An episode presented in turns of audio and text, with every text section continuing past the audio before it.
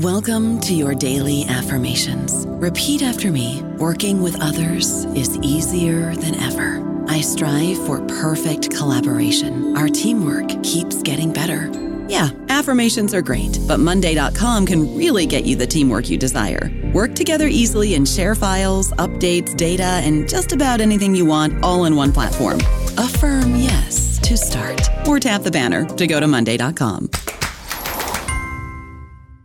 Hello, everybody. This is Marshall Poe. I'm the editor of the New Books Network, and I'd like to tell you that we have a new and improved website. It has two new features that we think you'll love. One of them is a vastly improved search engine so that when you type in keywords, you'll get a bunch of episodes really quick. The other is the ability to create a listener account. And in that listener account, you can save episodes for later listening. So you can create a kind of listening list. We think these features are neat and we think you'll enjoy them. Please visit the site today.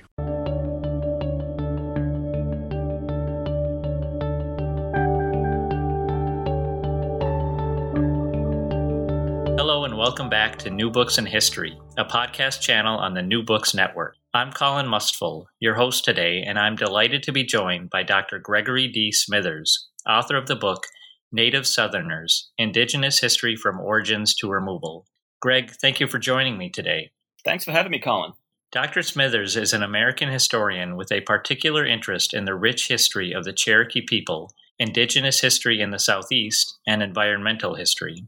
He received his PhD in history from the University of California, Davis. He has taught in California, Hawaii, Scotland, and Ohio. He currently lives in Richmond, Virginia, where he is a professor of American history and eminent scholar in the College of Humanities and Sciences at Virginia Commonwealth University. Greg, I'd like you to begin uh, by putting some framework into this uh, book. You mention diasporic identities. Uh, mm-hmm. Uh, you state you state that native Southerners forced into exile from their ancestral homelands have grappled with the reality of diaspora and the settler colonial world that surrounds them. What does that mean? Well, that's uh, that's my way of, of trying to get at the complex histories, the very layered histories of indigenous identity that have emerged uh, since European invasions uh, began to impact uh, indigenous societies throughout the Southeast and indeed throughout the Americas uh, from the late 15th century, and then in increasingly accelerated form um, in terms of violence, uh, in terms of uh, the psychological impacts of uh, the imposition of Christianity and other cultural forms on indigenous communities over the course of the 16th, 17th century and beyond. Um, and to try and, and come to some sort of new insights and understandings as to how uh, Native peoples, uh, in my case, particularly from the Southeast, have um, rearticulated uh, both in word and written form, but in artistic form, uh, through ceremonial forms, uh, their sense of identity and place in the world. Um, and so it's a, it's a complex story that we can spend much of uh, today talking about um, that I, I continue to try and grapple with. Um, and, and in my discussions with Native Southerners throughout um, the United States and, and beyond uh, today, these are these are questions that they too uh, continue to ask and, and come up with with new and, and creative uh, and innovative answers to that question about about what diaspora means to their collective sense of identity. I, I, like how you, you, call it a complex story because uh, it really is uh, a deep, complex story that I, I, think after reading this book, it, you really did a good job of organizing it in a way that it can be understood. Well, that was the primary goal of the book was to try and present a very complex history, a dynamic history, a history that's really uh, always on the move. And in fact, I mean, native Southerners their sense of history and collective sense of, of community or kinship, uh, it it's it's a story that's very much a, a story of movement, uh, even before Europeans arrived. So I wanted to try and capture that in narrative form and provide readers with uh, an entry point into that story. Uh, now, one of the reasons that I also wanted to do that was because I had so many people coming up to me after public lectures and my students uh, talking about how they wish they knew more about uh, this particular history, uh, the history of Native Southerners, both in the Southeast, but also the, the story of Native Southerners and the stories that they tell uh, about uh, their own history, their own culture, uh, their own sense of spirituality, and how it changes over time. in, in throughout diaspora as well as a result of colonialism and other forces and what I've what I've learned from those conversations is people knew very little about that history. Uh, they knew an awful lot about um, the West and Plains tribes. Some of them from their own independent reading. Much of it, sad to say, from uh, Hollywood filmmaking, uh, mm-hmm. novels over the years that they might have read. Uh, but the, an understanding of, of Native people in the Southeast was I've discovered over the years superficial, and and and a lot of people feel frustrated with that, and they want to know more. Um, the information is out there. One of the things I, I think I've done with this book is, is, sort of synthesize it and bring it together in, in one uh, one place for people. Mm-hmm. Well, let's talk about what you've learned. Um, the first chapter is talks about origins, and and you talk a lot about storytelling and appreciating the importance of storytelling. So, uh, what does that mean, and, and what did you learn about the origins of Native Southerners? Well, storytelling is absolutely critical to Native history in general, but it's certainly the case also with Native Southern history uh, as well. Um, stories are sort of at the at the foundation of uh, how kinship identities and, and a sense of community is articulated and understood or situated, both in the human world, but also in the sort of larger a larger epistemological understanding of, of um, uh, Native American people's place uh, in in the universe. And so that's why, for instance, origin stories are so very important uh, throughout um, Native history to, to understanding a sense of, of time and place, um, of, of, also trying to un- understand how um, people inducted into um, sort of secrets of uh, Native religions and uh, ceremony can transcend time and place um, through visions and dreams and and so and ceremony and so forth. Um, so all of this is very important in terms of knitting people together, but also in terms of uh, an understanding of, of, of cultural, social, and political identities and enabling those identities to innovate and adapt over time. Um, I think there's there's there's a, a, performative element to a lot of this, which is not to diminish the significance of this, but it is to sort of underscore um, the innovative and adaptive nature of native identities in the Southeast uh, that I tried to capture in the initial chapters uh, in the book. Mm-hmm. And part of the reason for that is most of the students that come to me have this vision of Indian history in the Southeast ostensibly being Cherokee history. And it's much, much more than that. It's it's a much more complex and diverse history than simply Cherokee history in uh, the 1820s and 30s. Indeed, Cherokee history itself is far more complex than many of my students uh, appreciate when they first walk into to my classes. So, trying to use storytelling to convey those messages was one of my primary goals um, in in beginning to frame the book uh, and how political identities are and cultural and social identities are framed around around story to give meaning to those those layered identities that I, I try to elucidate in the book.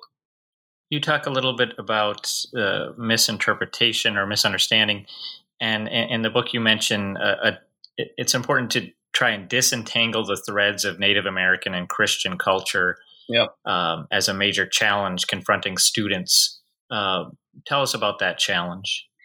Yeah, well, that's again why storytelling is so important. Uh, and I, I, sort of preface that in my work and in my teaching uh, with students by having them um, interact directly with uh, native oral traditions from the very beginning. Um, so that what they do is they're framing the tensions that emerge between native worldviews and European worldviews, um, particularly various forms of Christianity that native people were uh, encountering uh, during the early modern centuries and into the 19th and 20th century, they're they're they're trying to uh, understand those uh, less from the Western Christian perspectives that they might have grown up with in their middle and high school background, and and em- empath- empathizing with native worldviews and native religious worldviews. So, for for argument's sake, I, I begin talking to people in my classes and uh, in this particular book by underscoring the, the importance of different types of, of origin stories and why those origin narratives are, are very important to understanding communal identities. And there are a number of these uh, that we can talk about that Native Southerners uh, developed, and they're very similar. Um, some of these stories in their broad outlines, um, but there are there are several types of stories that are, are worth emphasizing. Um, for instance, there are Earth emergence stories um, that talk about Native people coming out of a portal um, from a particular place in the ground, and this this type of story connects Native people uh, to local ecologies and a local environment uh, in ways that was very difficult for Europeans to understand the emotional connection um, with those local attachments in the, in the 15 1600s. Um, mm-hmm. there are other stories too that uh, Native people tell about their collective origins. Um, Earth diver uh, stories um, are stories that talk about the sort of prim- primordial um, watery earth um, and ancient beings sort of pulling um, the first uh, pieces of the earth, uh, which will become their homelands, a mud from the bottom of these primordial uh, waters that come to ultimately constitute um, uh, native homelands throughout the southeast. Um, and then there are other tales too that complement and in some cases um, uh, throw up questions about uh, where native people come from. I mean, deluge stories, for example, uh, migration narratives run through uh, native storytelling in the southeast. Um, there are stories of, of human creation that are associated with the sun and the moon. Uh, and perhaps most famously of all, there are uh, corn mother narratives, um, which again, these sort of corn mother narratives uh, emphasize how communal identities and, and a communal kinship based people are, are, tied to um, a local space, uh, local ecologies, uh, and that there are these sort of kinship relationships between both humans and um, natural worlds around them. So all of that is very important to understanding how then Native people might have um, sifted through the messages that they were getting from Christian missionaries, um, from colonial officials, from settlers, from uh, soldiers. Um, and one of the things we find is that, uh, particularly for Christian missionaries, um, they found it very difficult to gain a whole lot of traction uh, with Native people throughout the Southeast, um, simply because uh, they encountered a, a, peoples who had a long history of, of asking questions about belief systems and debating and discussing and adapting belief systems uh, to the sort of changing nature of, of their local worldview and their local world uh, more generally. Um, Interesting. So, so all of this made it very difficult initially for Christianity uh, to gain a whole lot of traction. Um, and indeed, this is something that causes uh, Christian missionaries in the Southeast a good deal of uh, anxiety. Uh, many of them sort of write in their letters and journals about their their belief that that they're basically failing in their mission uh, of of converting souls, of converting Indian souls. And this is very important to, to if we were to sort of step back and understand this from the Christian missionary perspective for a moment, um, their failure is is incredibly consequential in their mind because what they're doing is they're failing uh, not only to impart um, a sense of sort of the, their understanding of the true religion uh, among Native people, uh, but so long as Native people remain outside uh, the orbit of Christianity, then then it's very unlikely in their in their minds that these are people who can ever become civilized and be brought into uh, the body politic of of settler colonial societies. Uh, and for missionaries, that's something that they consider um, to be a real failing on their part if they can't accomplish that. Well, uh, let's move beyond the origins and and into chiefdoms. Uh, you you call them complex chiefdoms of highly developed social and political structure. Um, tell us about how they came to be developed. Yeah, so chiefdom societies um, dominate the southeast and indeed the Ohio and Illinois valleys, um, I, roughly between uh, 700 in the Common Era uh, and about 1600.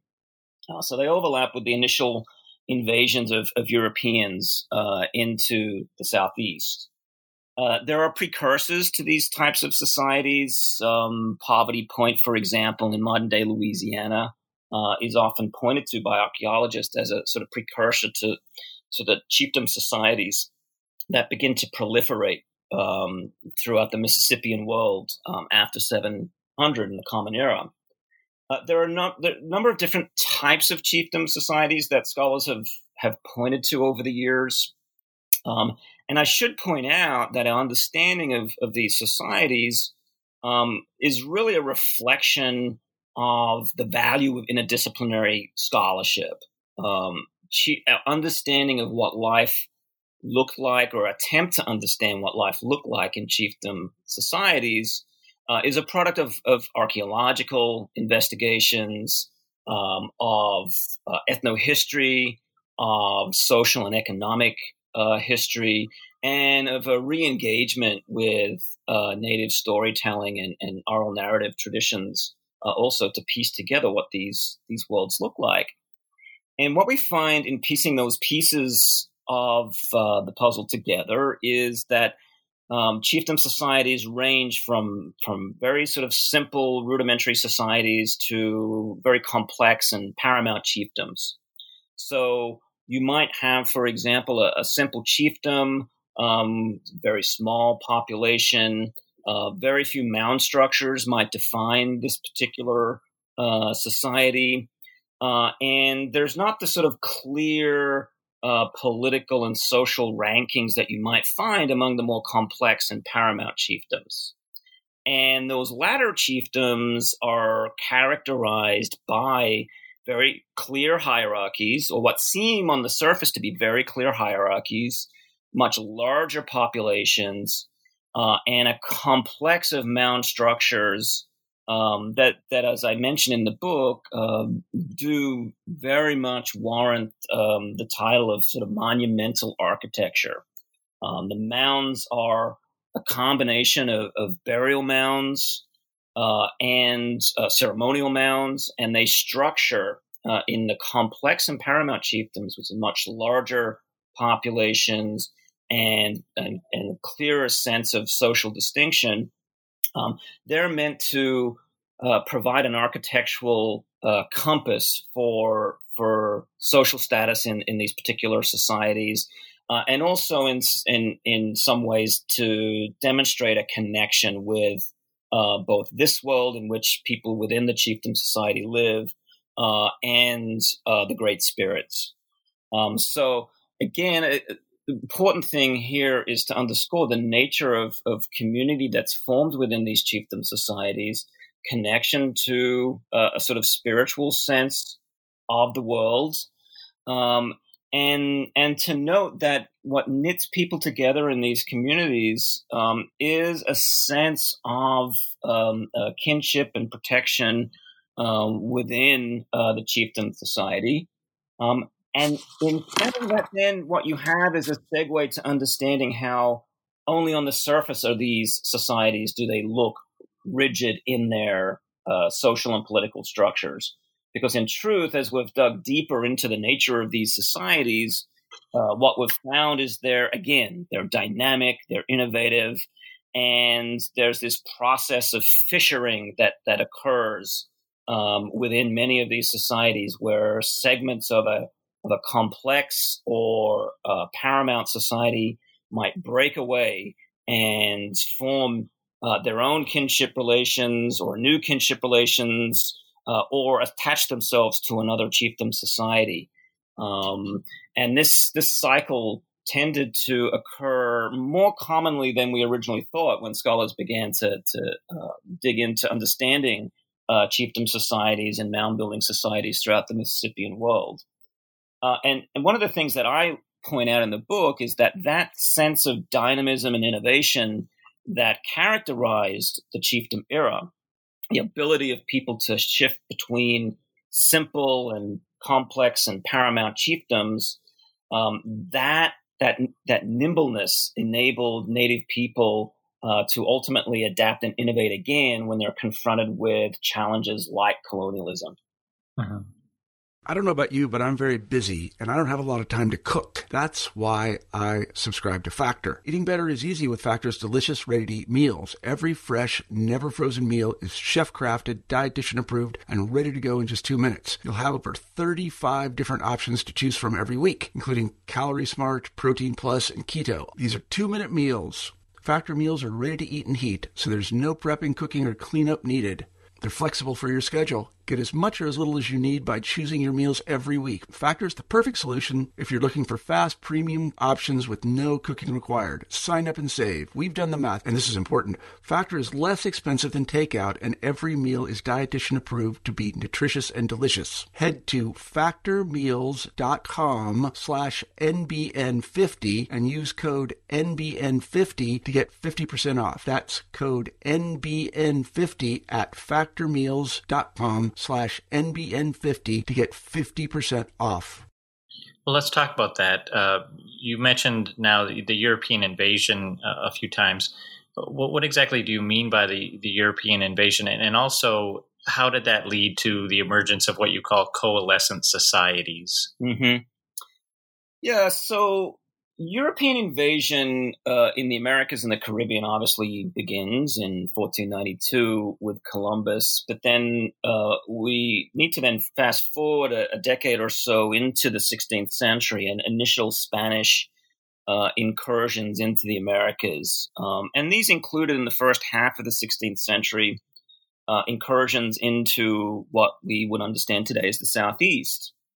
And what the Spanish saw, people like DeSoto saw in the Southeast were uh, the types of chiefdom societies that had been uh, flourishing and trading with each other and engaging in, in wars and captive raids and um, um, uh, different types of cultural and economic exchange for many centuries.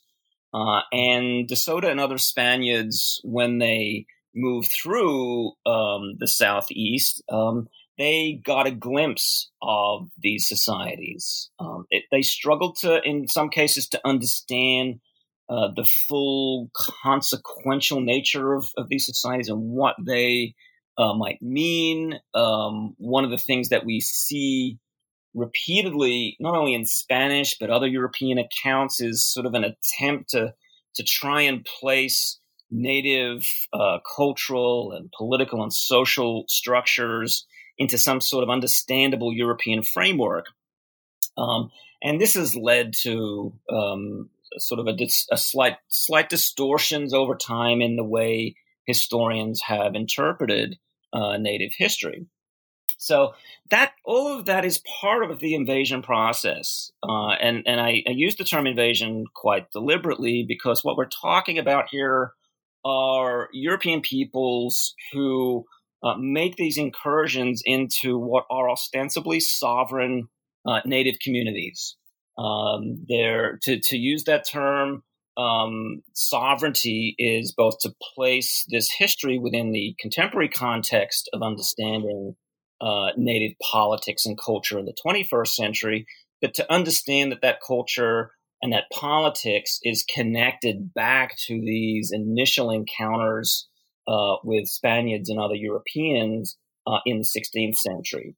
Um, to denote, as I mentioned, that these are sovereign communities, and Europeans recognize these communities uh, as sovereign, independent, um, and and and complex communities that, quite frankly, in many cases, um, could have, if they wanted to, uh, push the Europeans back into the ocean.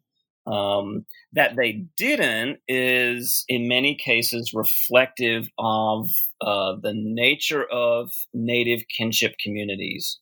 That these are communities, uh, for the most part, throughout the Southeast, that rather than engaging in processes of exclusion, much like sort of European uh, Christian nations uh, engage in these politics of exclusion, uh, Native communities, kinship communities uh, look for ways to incorporate uh, people into their kinship networks and to remind those people who are being incorporated into these networks uh, of their responsibilities, a sort of concept of reciprocity uh, that runs through Native politics and culture uh, throughout the Southeast. Mm-hmm. So the whole colonial and invasion process is fraught with this tension between sort of in a European exclusionist worldview and a native, how can we um, sort of impose or engender a sense of reciprocity onto these outsiders? Mm-hmm.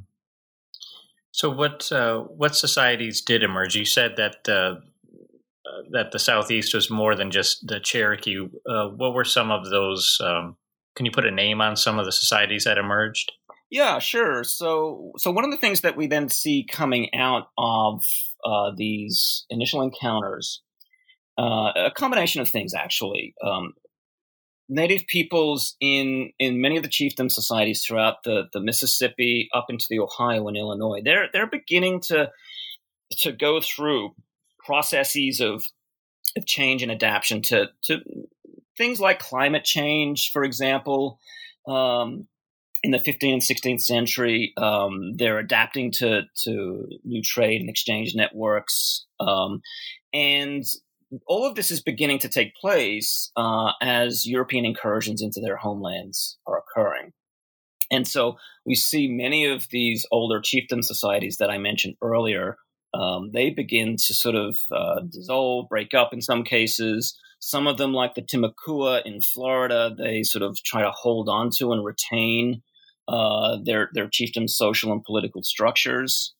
Uh, but what we're seeing is a a process that's defined by uh, movement, um, movement of native communities, and um, the, in some cases, um, the remnants of native communities because you what we find is particularly along the coastline and, and at those spaces where initial contact with Europeans is most pronounced.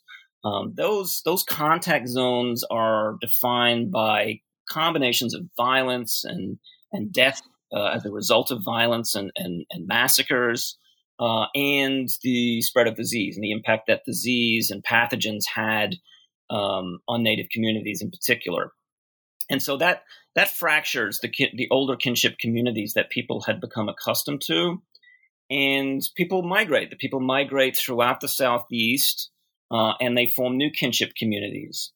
And so what we see developing is a couple things. Then by the the 17th century, um, people are developing themselves into uh, identities that revolve around towns. Uh, regional town identities become uh, hugely important.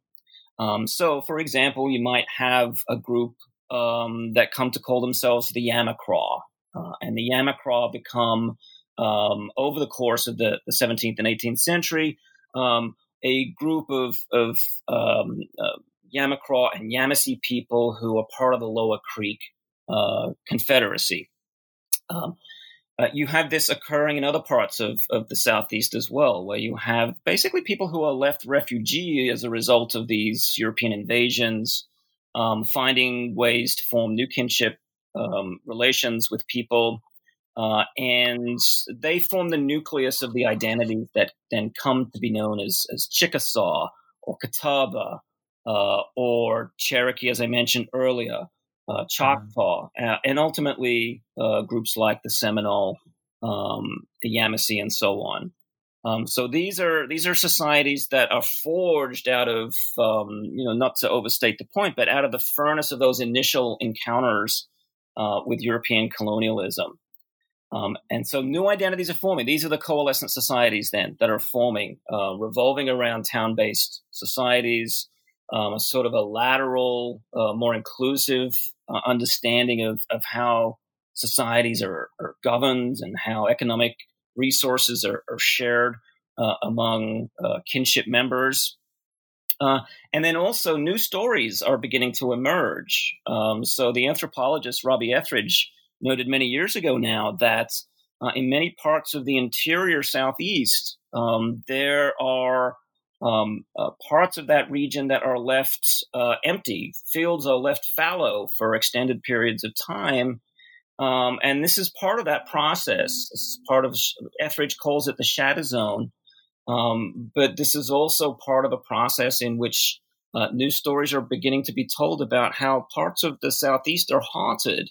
Um, and that haunting is a product of this of this uh, rather rapid transition from chiefdom to coalescent society in, in many cases.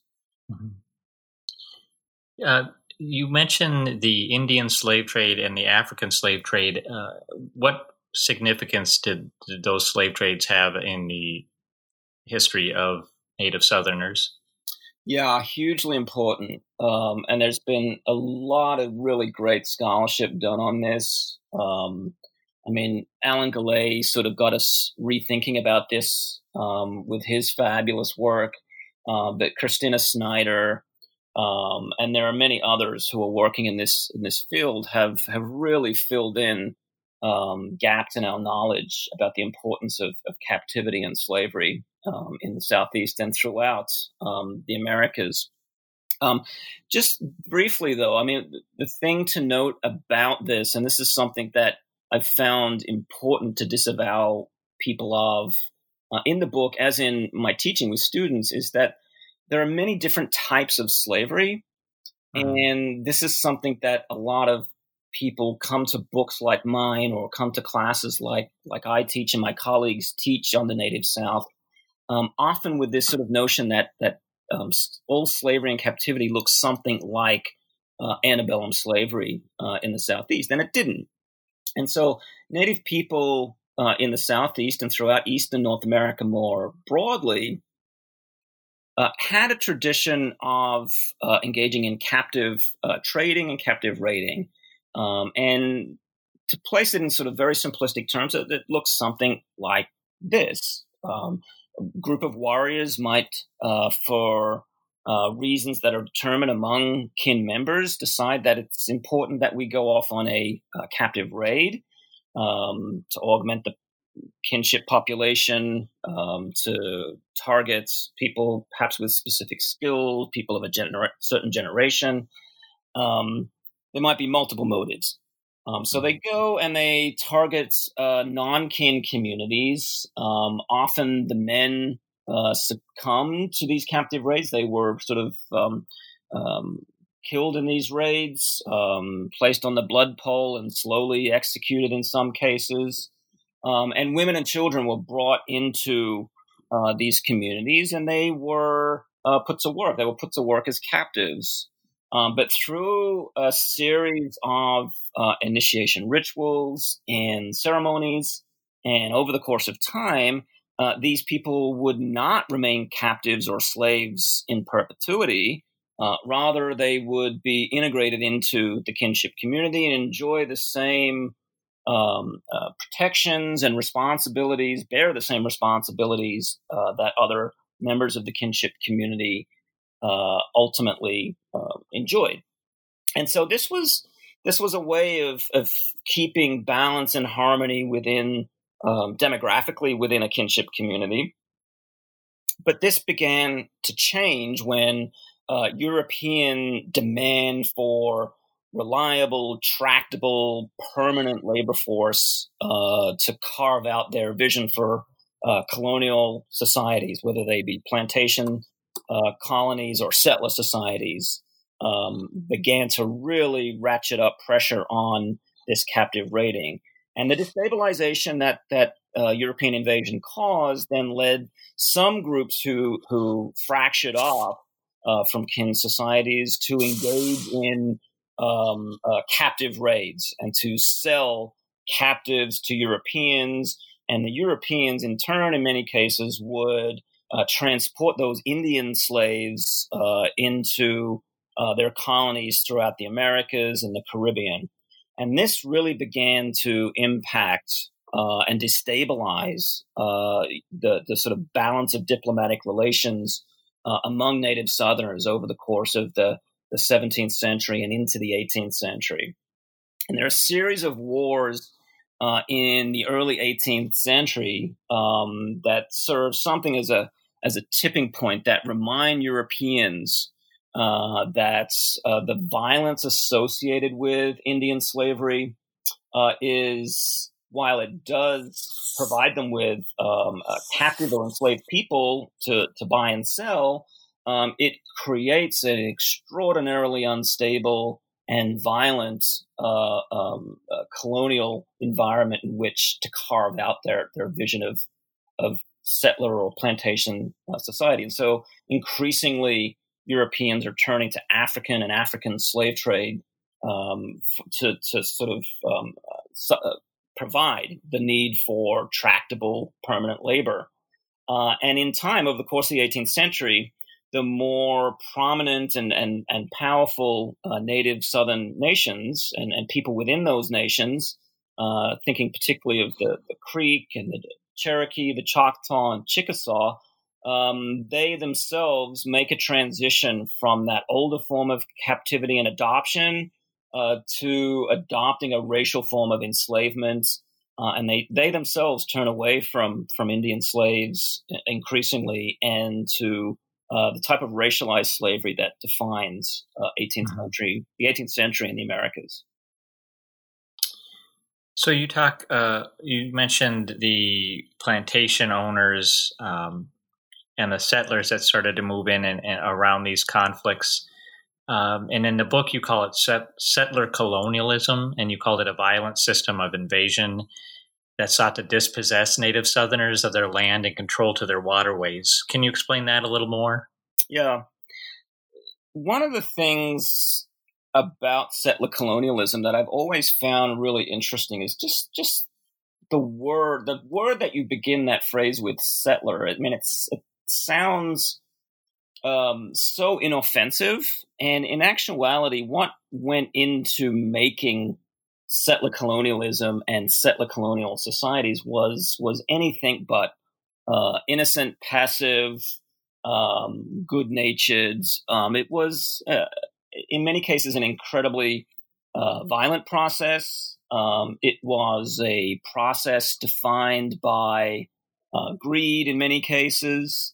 Um, it was a process defined by uh, subterfuge on the part of, of Europeans, uh, trickery, um, uh, a good deal of, of political and diplomatic uh, bullying uh, on the part of Europeans towards Native people. And that's not to say that Native people themselves were passive. They were far from passive uh, throughout the Southeast. They were actively engaged in trying to shape the course of uh, international diplomacy and indeed warfare throughout the Native South.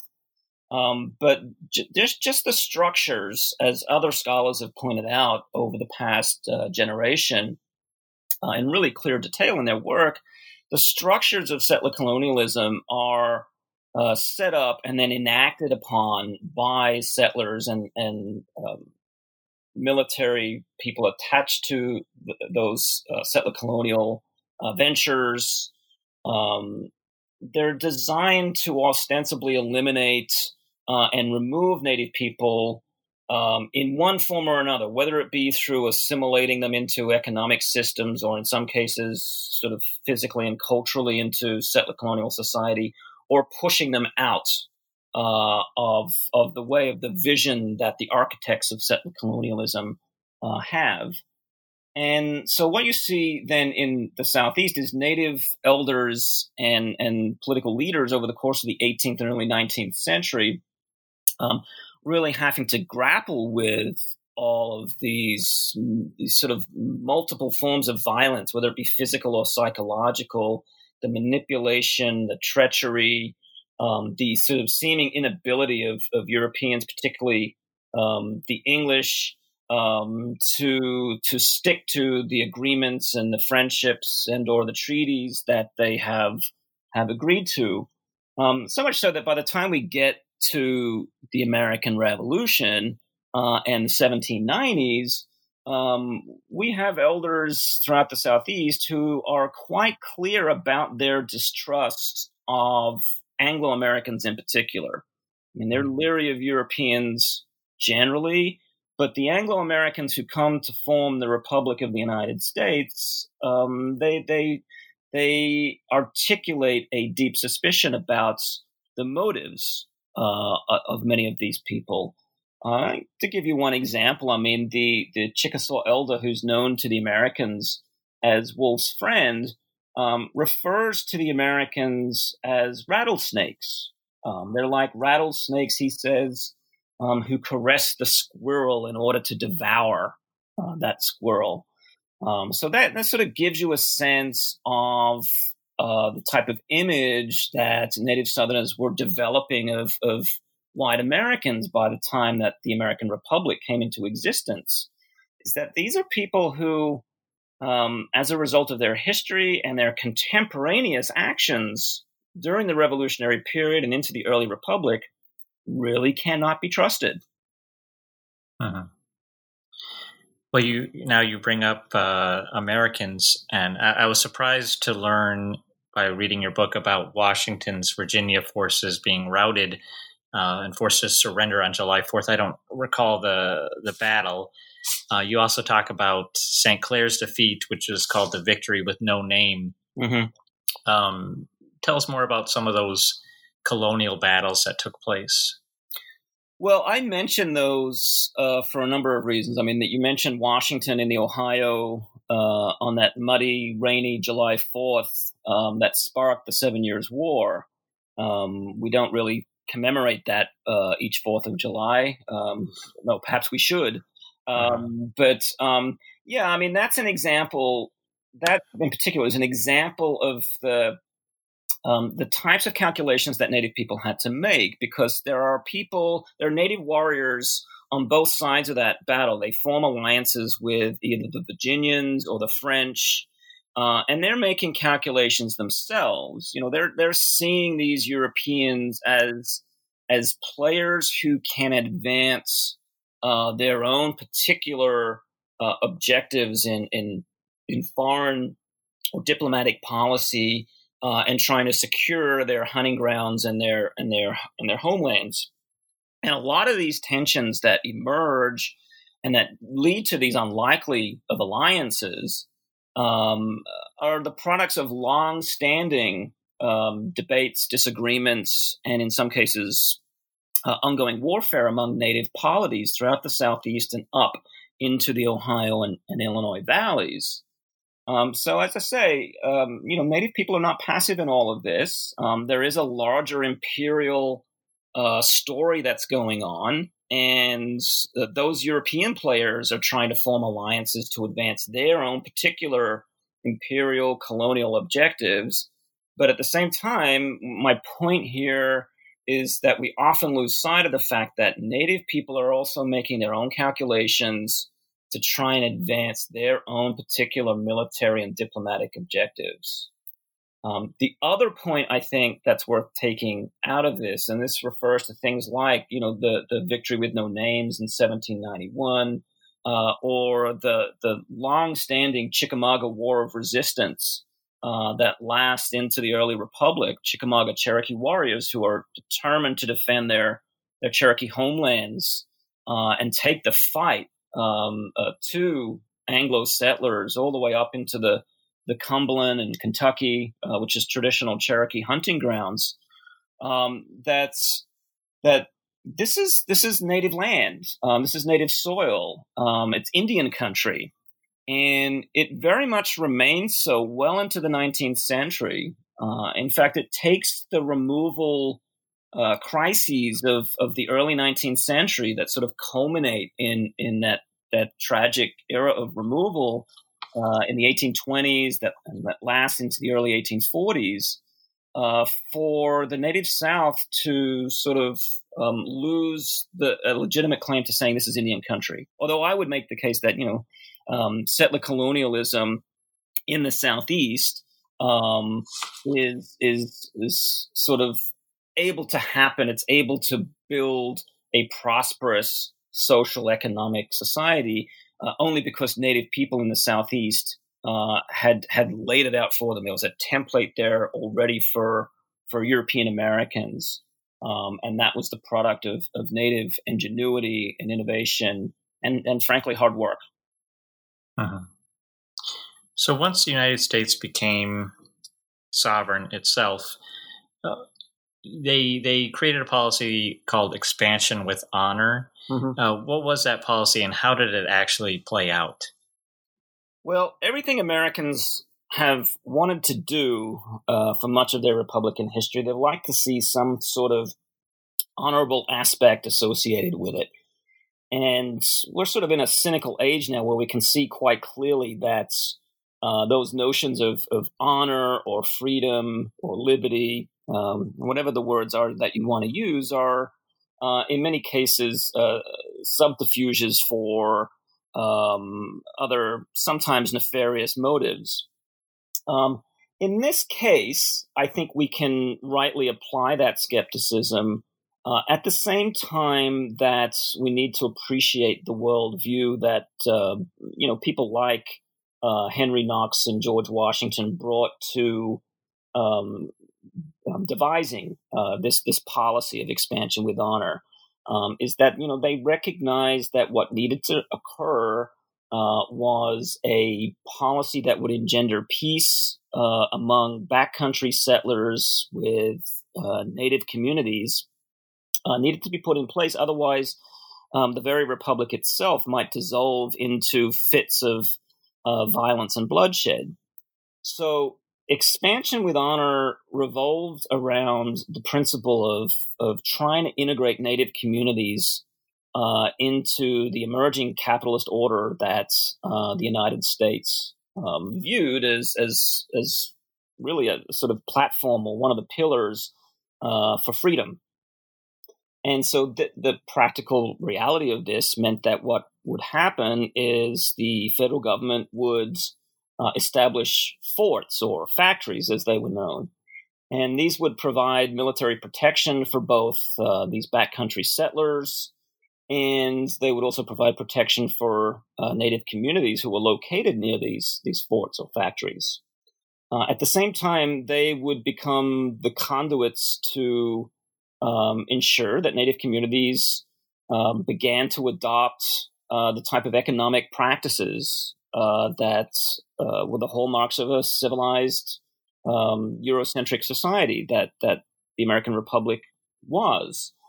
Um, so this expansion with honor then was was conceived as a policy to sort of gently assimilate Native people into American society through through economics. One of the one of the important things to note about this is the importance of debt uh, to this system um, by extending credit uh, to Native communities uh, to participate in this um, this economic system.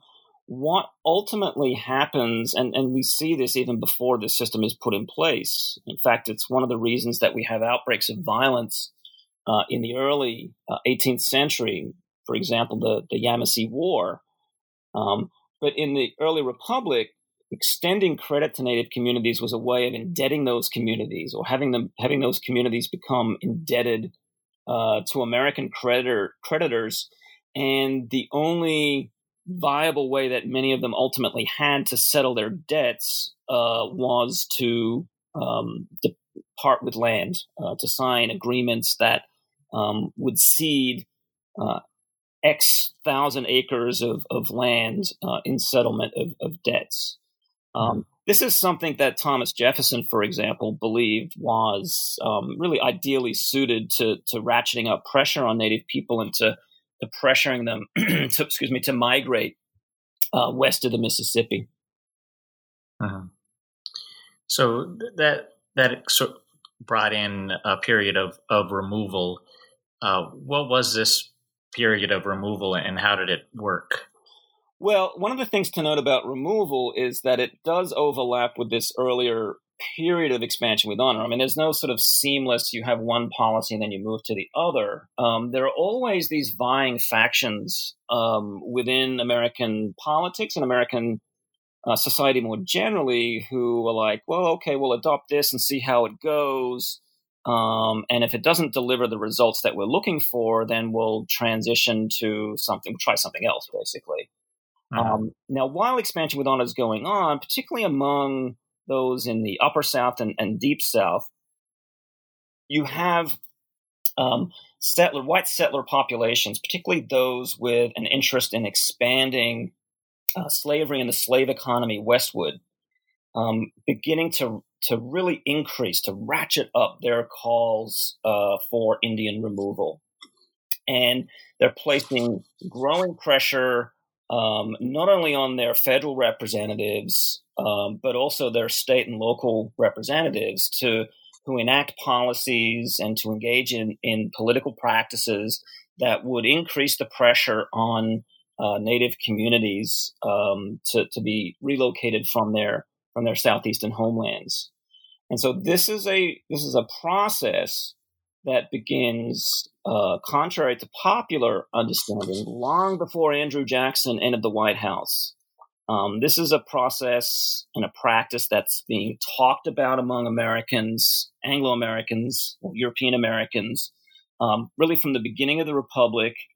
Um, Thomas Jefferson gives voice to this idea in the first decade uh, of the 19th century. Um, he even implores uh, Cherokee chiefs um, from the uh, Overhill Cherokee communities uh, to relocate uh, west of the Mississippi.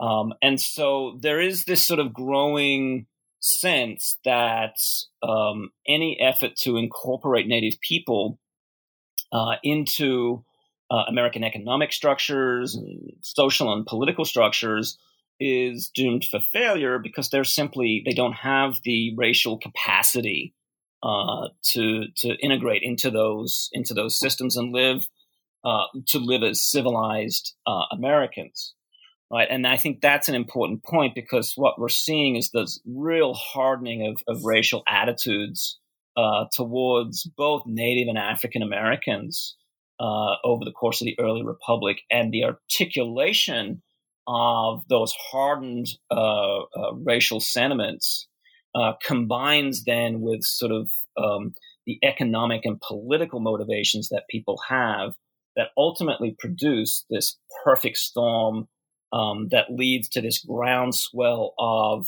uh, opinion that it's simply a waste of, of uh, treasure and uh, time to try and assimilate or civilize Native people. We just need to push them beyond the boundaries uh, of the United States, take their land, and use that land for civilized, productive purposes vis a vis plantation slavery in the Southeast.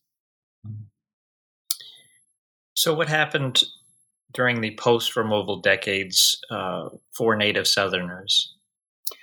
Well, I mean, the first thing to note about the post removal decade is just how traumatic the actual removal decade was. And it was deeply traumatic. Um, you had all sorts of schisms and, and social and political factions that develop um, around uh, the best strategy to use.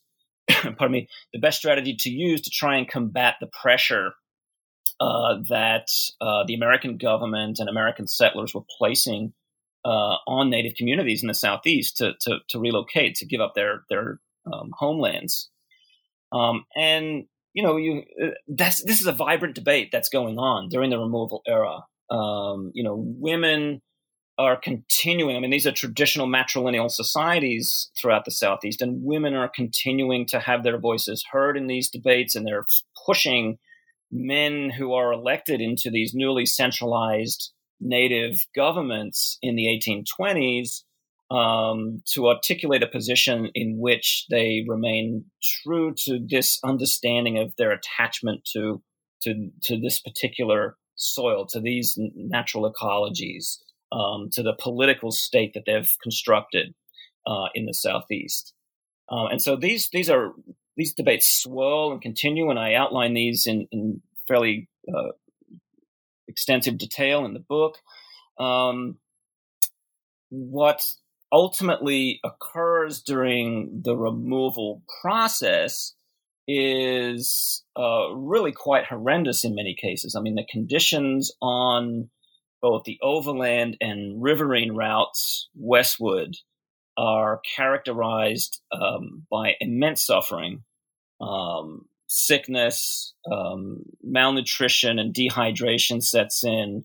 Uh, disease becomes uh, quite common and um, can cut a swath through um, many of these um, uh, communities who are who are heading out to Indian territory quite quickly, and it's very devastating. Um, it, it's particularly devastating to uh, older people and young people who are most susceptible um, to, to, death and disease um, on the trail west. Um, to give you some numbers, I mean, um, Claudio Saunt, the historian Claudio Saunt, estimates that between 70 and 100,000 native people from throughout eastern, uh, the eastern United States uh, were forcibly relocated uh, during the decades between the 1820s and the early 1840s. Um, around 1842 43 um, is often considered by some scholars to be the end of the removal period, um, with remo- the removal of, of, groups like the Miami. Um, so this is, you know, this is quite a thorough process. This is a deep commitment on the part of the American state to eradicating Native people from uh, their eastern homelands. Um, and and what remains um, of those homelands are taken up by in the in the southeast in particular uh, by those with an interest in in slave plantations. Um, but there are also native people who do remain. Native Southerners do remain in the southeast. Not all of them are, are relocated to Indian territory. And in many cases, those communities are small. We're talking communities of between a couple hundred to maybe 11 or 1200. Um, the Eastern Band of Cherokee today are descended by people, or descended from people, I should say, who remained in, in North Carolina. Um, and their numbers was around the 1,000 mark, a little bit more, a little bit less, depending on when we're talking about. And those people to remain in the Southeast had to make um, what must have been quite uh, profound sacrifices, at least on paper, uh, because what the, the respective states that they found themselves in required them to do was to basically um, uh, relinquish their identities as their legal identities, at least as, as Cherokee or Creek or Chickasaw Choctaw people and uh, become citizens of their respective states. Um, and this was, you know, this so this was the sort of gateway to enabling um, some native people to remain in the southeast. Now, you know, that's that's a legal requirement on the part of the states. What we find is a lot of people uh, kept their traditions, their stories, and their language uh, very much alive.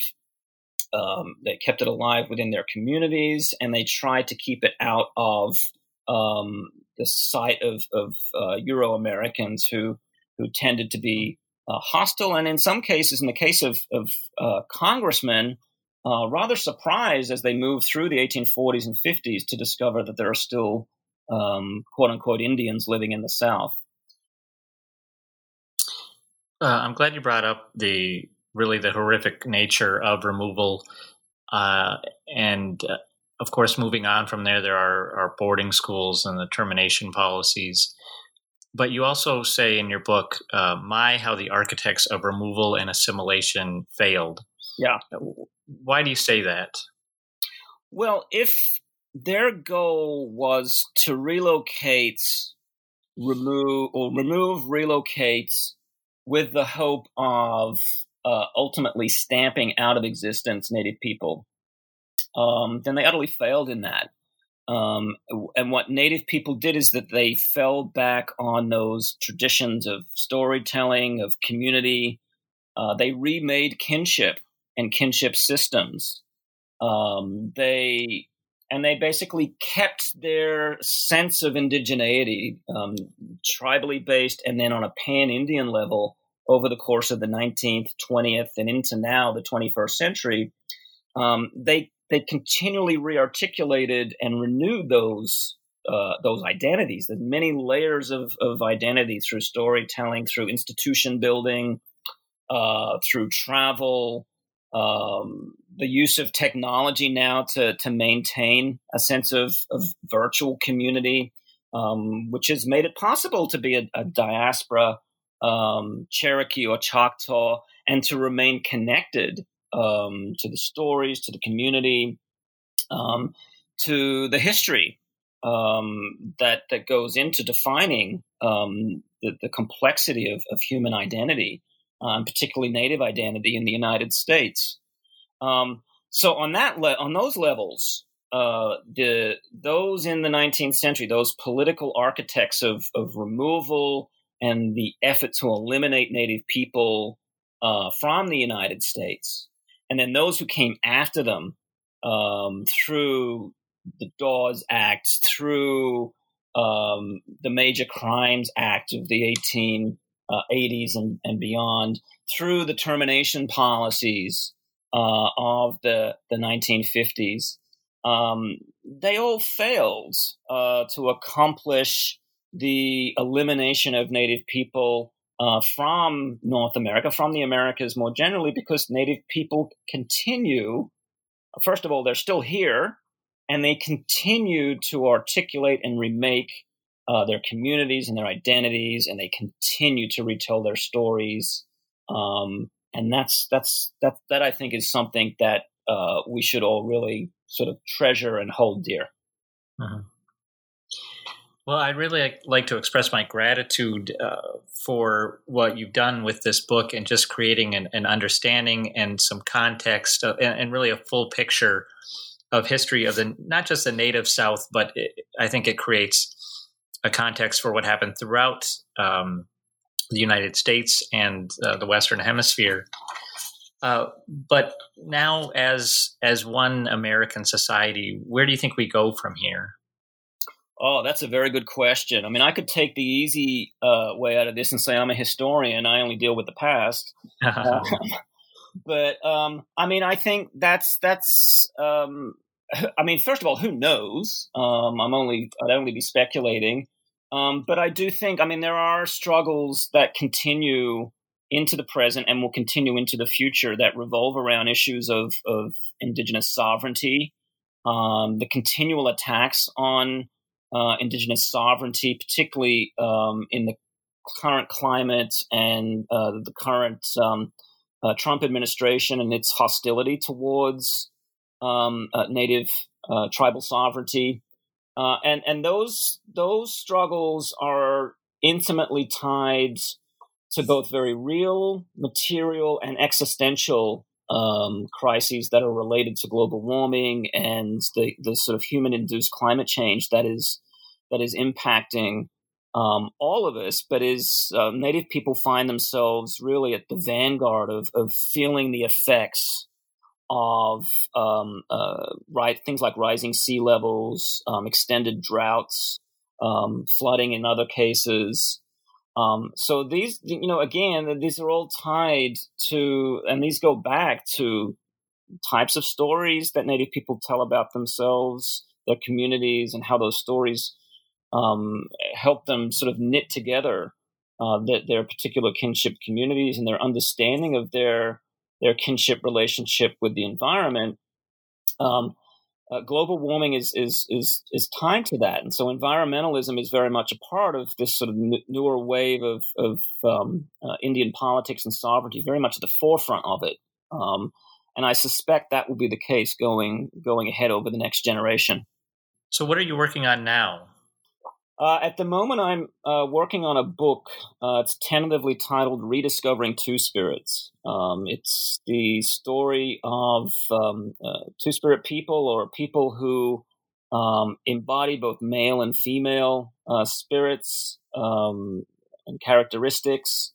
Um, it's um, it's a big book that will will cover about a millennium's worth of history and storytelling uh, up into the present, and, and, I'm very much tapping into uh, contemporary Two Spirit and, and native uh, LGBTQ uh, stories to to really let um, their voices echo off the pages of the book that I'm that I'm writing at the moment.